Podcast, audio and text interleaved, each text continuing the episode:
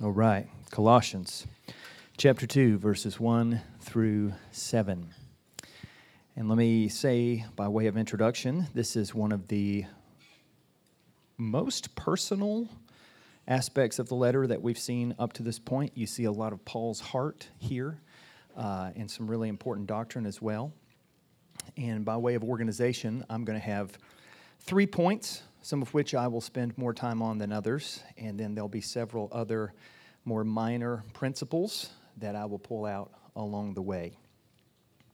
But let's go ahead and get right after it, right here in verse 1.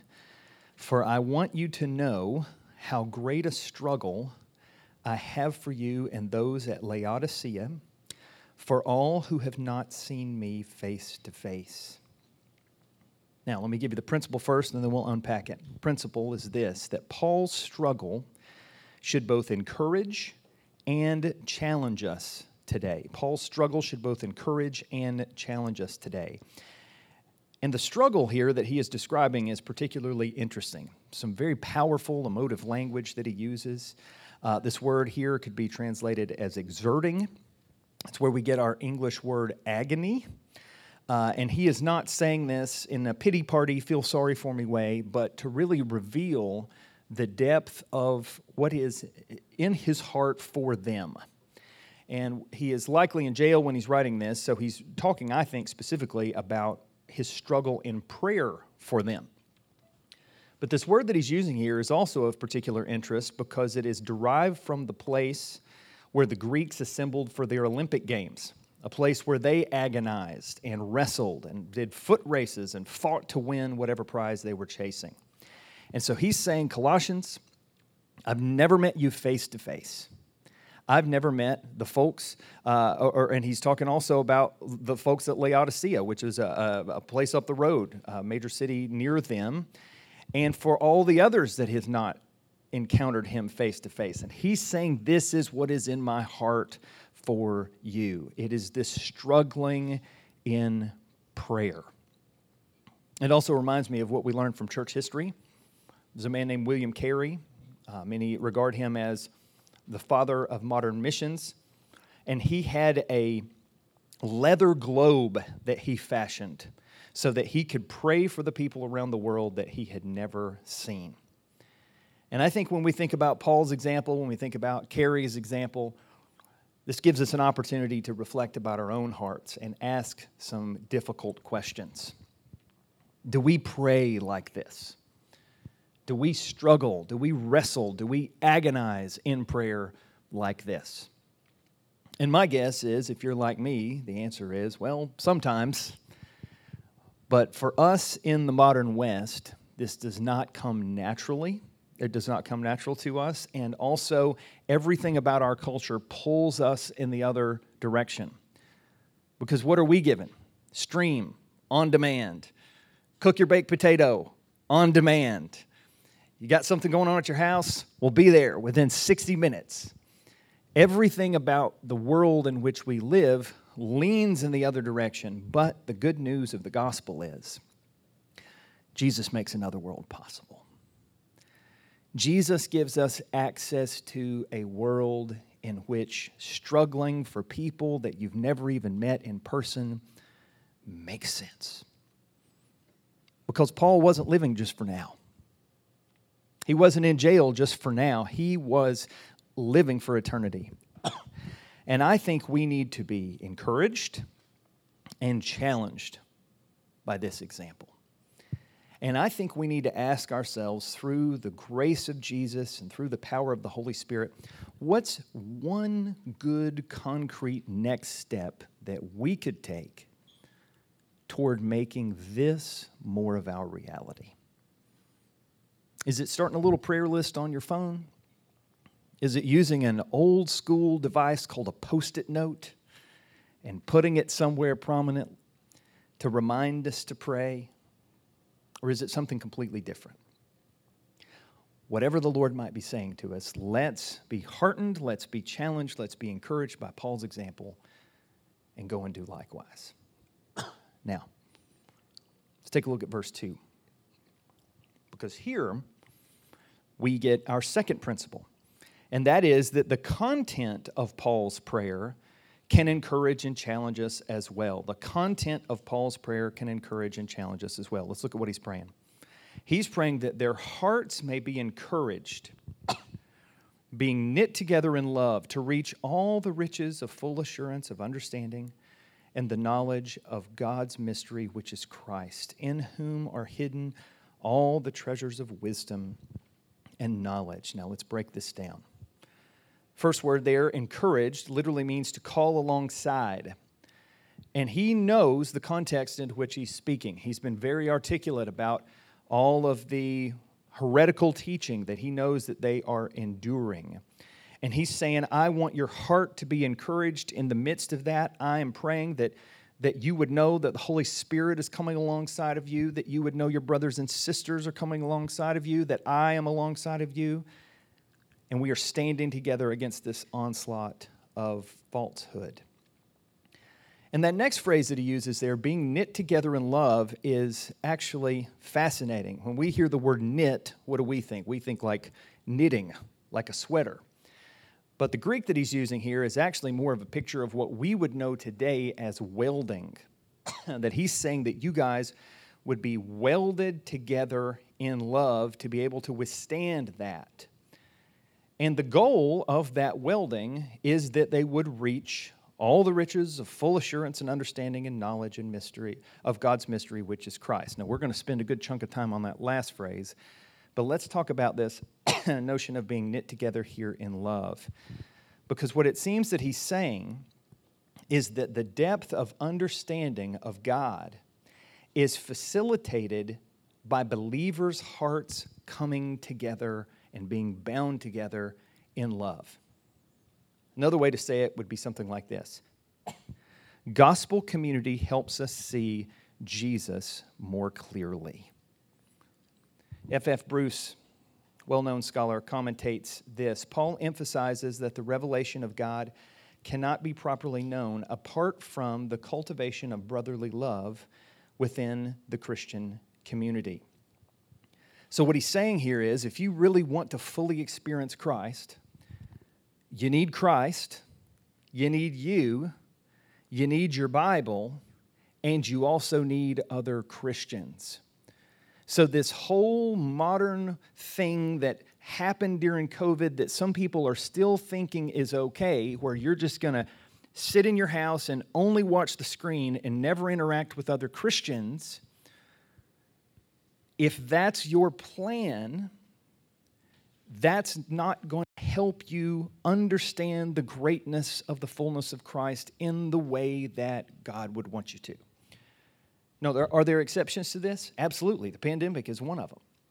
Are there exceptions to this in that aged folks who can't get to church shouldn't watch the, the computer or the TV? Absolutely. There's exceptions to this. But for most of us, we need to make sure that we don't take exceptions and make them the rule. Because Jesus wants us to experience Him within the context of biblical community. That's what Paul is praying for them, that they would be welded, knit together for the purpose of understanding all the greatness of who Jesus is. So we need one another on this journey. And I think this fleshes out in a myriad of ways, but let me give you just a couple. Number one, we need to learn from each other. And I mean that first and foremost in the sense that I've got the microphone today, but Aaron had it last week. David will have it in a couple of weeks. And we want to see multiple people raised up that can teach the Bible. This is a relational thing that happens. It's not simply that I'm downloading research to you, but we are in this journey together becoming more like Christ. We need each other. On top of that, you think about the conversations that happen in community group. We need to hear what each other have to say. Well, you struggle with this? Well, guess what? So do I. I need to hear how the Lord has brought you out because some days it's just a struggle to keep going. We need each other in that way. Beyond that, you also think about this concept here. What does he say here? Be knit together in unity. Now, when we think about unity, we got to make sure we have a full understanding here. Sometimes when we think about unity, we have almost this silly concept where it's like we think everybody has to be like riding a tandem bicycle and have matching, you know, shirts from Gatlinburg that say best friends forever with the number four, right? That's a comical sense of unity. What he's talking about here is a unity in the gospel against this false teaching and also in moving the mission forward. And that's important. It's important in the capital C church, it's important in the local church because we need to be pulling in the same direction.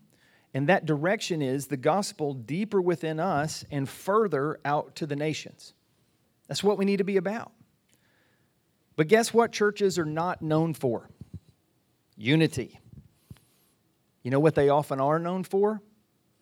Gossip, slander, backbiting, fighting about things that don't really matter, political division, fights over the color of the carpet. We don't want to be about that. And by God's grace, we're not about that. So let's be encouraged that we're on this path, and by God's grace, let's stay on this path. And let none of us do anything that would undercut our unity in the gospel and our expansion of the gospel. Because what Paul is praying for them, he might as well be praying for Christians throughout all of history. And we want to live into what he is talking about here. Now, as I mentioned a moment ago, community is great, community is important, but community is not an end in itself. We need each other, clearly, but it's also like a pair of glasses through which we can see the beauty of Jesus. Because part of what happens here is we experience Christ in part through one another. I can't tell you how many times that I've been very discouraged about XYZ, and I get into some conversation with my wife or with David or with Steve or with one of the rest of you, and I walk away from that going, God helped me through that conversation. I experienced the power and the presence of Christ because of those words fitly spoken in that moment. Somebody had something for me that was like the Proverbs say apples of gold and settings of silver, and it helped me. That's what we want. We want to be that kind of life giving community. And part of what we want to see through these glasses of community, look back in your text here, is that the riches of full assurance of understanding and the knowledge of God's mystery, which is Christ, in whom are hidden all the treasures of wisdom and knowledge. And then Paul gives us a little insight into what he's getting at here. In verses 4 and 5, he says, I say this in order that no one would delude you with plausible arguments. For though I am absent in the body, yet I am with you in spirit, rejoicing to see your good order and the firmness of your faith in Christ. So, what he's clearly doing here is he's taking a swipe at these false teachers. Because what these folks had done was they were coming along and they were saying, hey, hey, we're about Jesus. He certainly has part of what you need, but he doesn't have everything that you need. You need the rest of the story. You need the secret truths, the passwords, these practices that will give you access to the rest of what you need. And Paul says, false. Not true. Because in Jesus are the riches of full assurance of understanding. If you have Jesus, you already get it. If you have Jesus, you don't understand everything about God and the universe, but you understand that which is most important. And then he goes further to say the knowledge of God's mystery. So they're offering them this behind the curtain, look in and see. And he's saying, No, God has shown you his mystery. The, the, the way that he talks about here in the original language, he's talking about that which was concealed has now been revealed in Christ.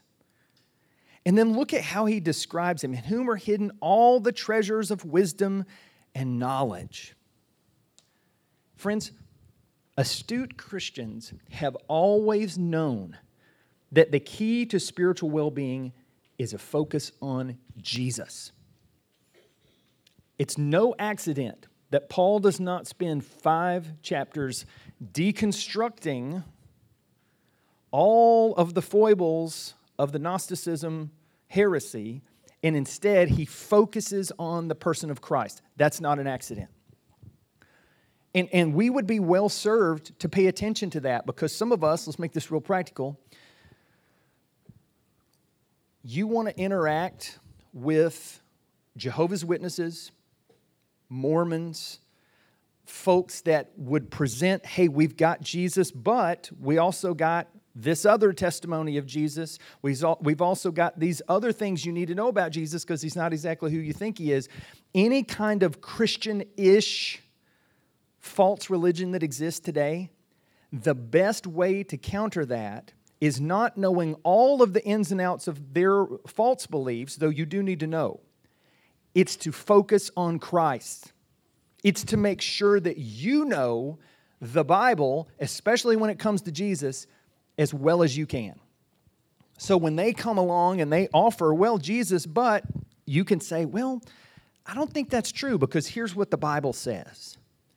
So again, it's not that we don't become versed in an apologetic sense of these other aberrant ideas. We must know about them. But the focus, the emphasis has always got to be on Jesus because when we focus on the beauty and sufficiency of Christ, then our hearts will be warmed. We will walk in the spiritual power that is available to us through the Holy Spirit, through the risen Christ and it will empower our study and our research and our refutation in these other areas. And on top of that, we'll become more convinced of the gospel. We'll become more in love with Jesus who loves us so. So it's a question of emphasis. It's a question of focus. And he keeps taking them back to Christ time after time after time because he knew that's where the emphasis needs to go. Somebody wrote C.S. Lewis a letter right as on, he, he was on the home stretch of his life. It was a little girl. And this is what he wrote back to her. He said, Dear Ruth, many thanks for your kind letter. And it was very good of you to write and tell me that you like my books. And what a good what a very good letter for you to write for your age if you continue to love Jesus, nothing much can go wrong with you. And I hope that you may always do so. So, friends, what did he know? He knew that all the treasures of wisdom and knowledge were in Christ. And he knew the best way to help this girl on her journey in just a few words was to point her to Jesus. Friends, part of the reason why we gather, part of the reason why we gather interpersonally, part of the reasons why we have men and women's Bible studies and so on is because we want to hold out Christ for you every time. That's what we want. That's what we need. Let me also share this from a man named Alexander Maclaren. He says this He says, In Christ, is in a great storehouse, lie all the riches of spiritual wisdom. The massive ingots of solid gold, when coined into creeds and doctrine, are the wealth of the church. All of that that we know concerning God and man, concerning sin and righteousness and duty, concerning another life, is in Him in the home of the deep mine where the truth is stored. The central fact of the universe and the perfect encyclopedia of all moral and spiritual truth is Christ, the incarnate Word, the Lamb that was slain, the ascended King. So, friends, the encouragement for us here is make much of Jesus. Never stop making much of Jesus. When we're in community together, make much of Jesus. It is a pair of glasses through which we can see the beauty of Jesus all the more clearly. So when we get to verses 6 and 7 here, Paul takes everything that he said here about his own struggle, how important it is to him. Then he builds this idea of just how important Jesus is, that he is what they are looking for. And then upon that foundation, he gets very practical and he gives very clear instruction. Look at it. He says, Therefore, as you received Christ Jesus the Lord, so walk in him, rooted and built up in him, and established in the faith, just as you were taught, abounding in thanksgiving. Now, let me give you the principle first, and then we'll unpack it. The way we came to know Jesus should be reflected in the way we walk with Jesus. The way we came to know Jesus should be reflected in the way we walk with Jesus. Now, let's unpack this. The way they came to know Jesus is the way we all come to know Jesus. They came to the point by the grace of God that they recognized their own spiritual bankruptcy that they could not save themselves, that their good works were not good enough, and that their only hope was to turn from their sin and to trust in Christ, to transfer the leadership of their life over to Jesus, to accept Him as Savior, and to identify Him as Lord. He's saying, you came to Jesus the right way. You recognize that everything you need in life is in Him. And because that's how you came in, that's how you're going to go in. That's how you came to Jesus. This is how you need to walk in Jesus. And this idea here of walking, we've talked about this before. We saw this a lot in the book of Proverbs. It's kind of a euphemism for living. So have your life, do your parenting, spend the money that God has given you, enjoy the recreation that God's give, God has given you. Everything you do, do it in Christ. But it's this notion of Jesus being Lord that's very, very important. It's a, it's a gather up term, it's a dynamic, comprehensive title. And he's saying, listen, the fake Jesus that the or that the heretics are offering you, that's not Jesus as Lord. That's Jesus something, but it's not Jesus as Lord. And so you need to stay on the path that you're on. Continue on the path of Jesus being in charge of your life. The way you began with him is the way you need to keep going with him. And I like what Spurgeon had to say about this. He said, it's interesting to notice that the apostles preached the lordship of Christ. The word Savior occurs only twice in the Acts of the Apostles, chapter 5 and 13. But on the other hand, the word, the title, Lord, is mentioned 92 times. Lord Jesus, 13 times. The Lord Jesus Christ, six times. The gospel is in the book of Acts believe on the Lord Jesus Christ, and thou shalt be saved. And so I think part of the application for us here is twofold. Because when we understand Jesus being our Lord, what does that look like? Well, I think there is a single moment sense in which Jesus becomes our Lord, and then there is a moment by moment sense in which we seek to make Jesus our Lord. And here's what I mean if you've never come to the place where you've turned from your sins, you realized you couldn't save yourself, and you trusted fully in Christ for salvation, then today you need to make Jesus your Lord in that single moment sense. You need to put your faith and trust in Christ, and you need to abandon your self salvation project. We need to make Jesus our Lord in that single moment sense. But for those of us who've already made that turn, the joyful pursuit of the rest of our lives is to seek to bring every moment under the lordship of Christ. Now, are we going to get that right? Not in every moment. But when we get it wrong, we go back to that same Lord and we say, Lord, forgive me. Please help me. Give me grace for a different outcome next time.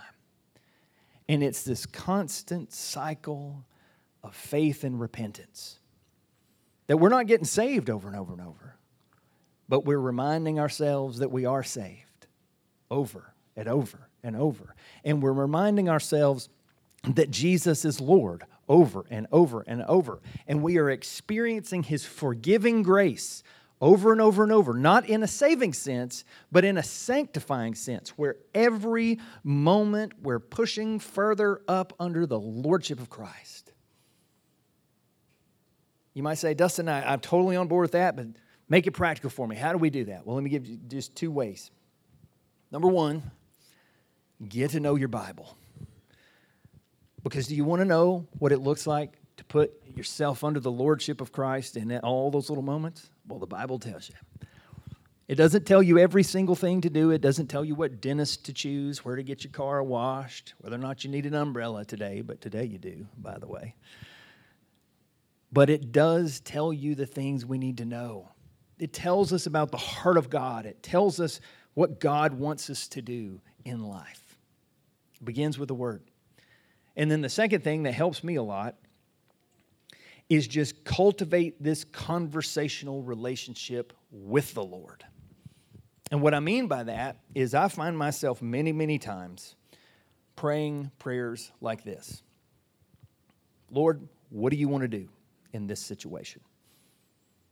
And it's for those things that are not specifically called out in the scriptures. Do I get into this investment or I get into that investment? Do we do this at this time or this at this time? What do we do in this situation in parenting or whatever? The specifics. Lord, help me be a good steward. Help me live under your lordship in this moment. And you know what? Every time I pray, he helps me. Every time I pray, he helps me. Now, do I always know with 100% clarity what I need to do? Absolutely not. But I know this that the Lord is with me in those moments. And that when I do make mistakes, those times especially when I didn't ask for his help, that he welcomes me back every time. I've never come to the Lord and him shook his head at me and say, Shame on you. Because that's not who Jesus is.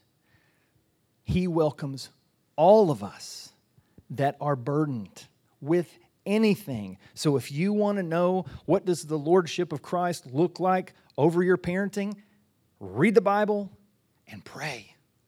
And ask some other Christians. They'll help you. They can even recommend some other books that might help.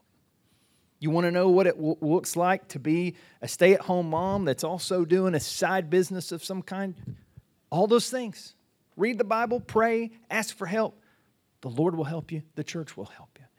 Whatever your situation is, the goal for us is to grow in the way we came in. Jesus is Lord. Jesus is Lord in the moment and in the moment by moment. That's what he wanted for the Colossians, and that's what he wants for us.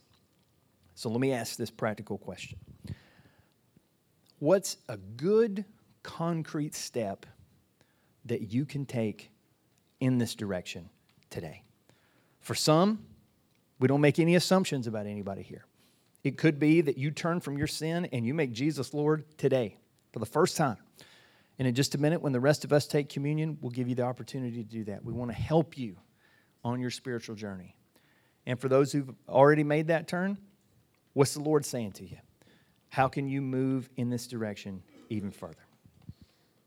Now, as we come on to the home stretch here, he also offers a couple of other metaphors. He says here, rooted and built up in him. That rooted is a perfect tense, it's a one time event with ongoing implications. And then built up in him is a present tense that he is encouraging that that would continue to happen now.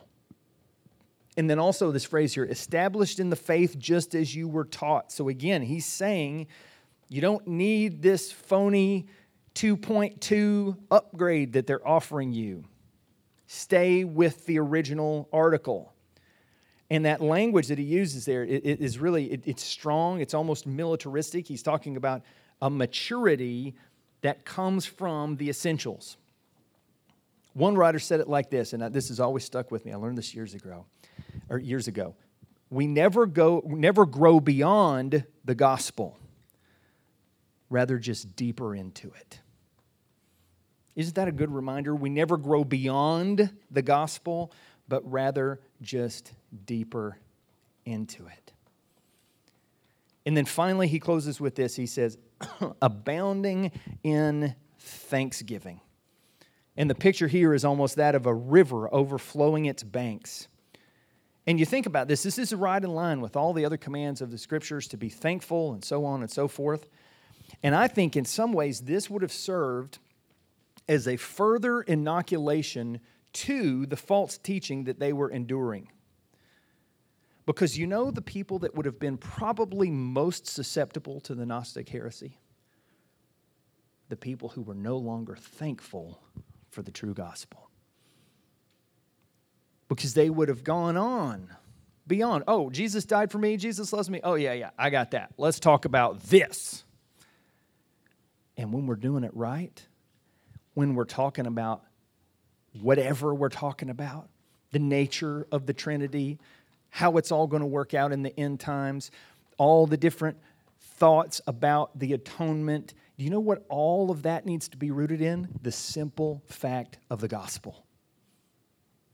We never go beyond it, we just go deeper into it. And, and let me just say this for our congregation. I have had the privilege to be around some very, very articulate theologians over the years. Some could, your head would explode when they just answered basic questions. But here's the sad reality some of them were not very humble. And to me, the difference between super knowledge that can become puffed up and super knowledge in which love builds up is the gospel. That's the difference. Because if we never lose sight of the fact that we were such sinners that we needed a substitutionary death on our behalf, and yet we are so loved that Jesus was willing to die for us joyfully. Friends, if we can hang on to that simple fundamental gospel truth, you can learn anything you want to about the Trinity, and you will be more thankful and more humble and covered up with gratitude. And you know what the Colossians needed? That's what they needed. They needed to abound in thanksgiving for the basics so that they could walk away from the nonsense. And do you know what we need today? We need to be abounding in thanksgiving so that when any other Christian ish false religion comes along or any other Christian ish, all kinds of ideology that's out there today, we can go back to the basics and say, but does this line up with the gospel? Is there humility? Is there transformative grace? And does it lead to welling up gratitude in my heart? Friends, Paul's message in this passage and in all passages is that Jesus is enough. Community is a pair of glasses that helps us see that Jesus is enough. The struggle in Paul's heart is there to show us Jesus is enough. And that's how I want to leave us today with this clarion reminder that Jesus is enough for us. Let's pray. Oh Lord, we come before you this morning and we are thankful for our brother Paul. We are thankful for his struggle for those that he never saw in person. And even though he was talking about those Colossian brothers and sisters, does that not apply to us? Lord, it does. And we thank you for the ministry of our brother that you used to get us the good news so long ago. So, Lord, I pray that your word would do its work this morning in my heart, in the hearts of our church, in the further conversations that are coming down the pike in community group this week, and all the interpersonal here and there and back and forth, and seeking to bring all those moments under your lordship. We pray that you would be glorified and that we would see what only you can do in our lives. We pray all this in Jesus' mighty name. Amen.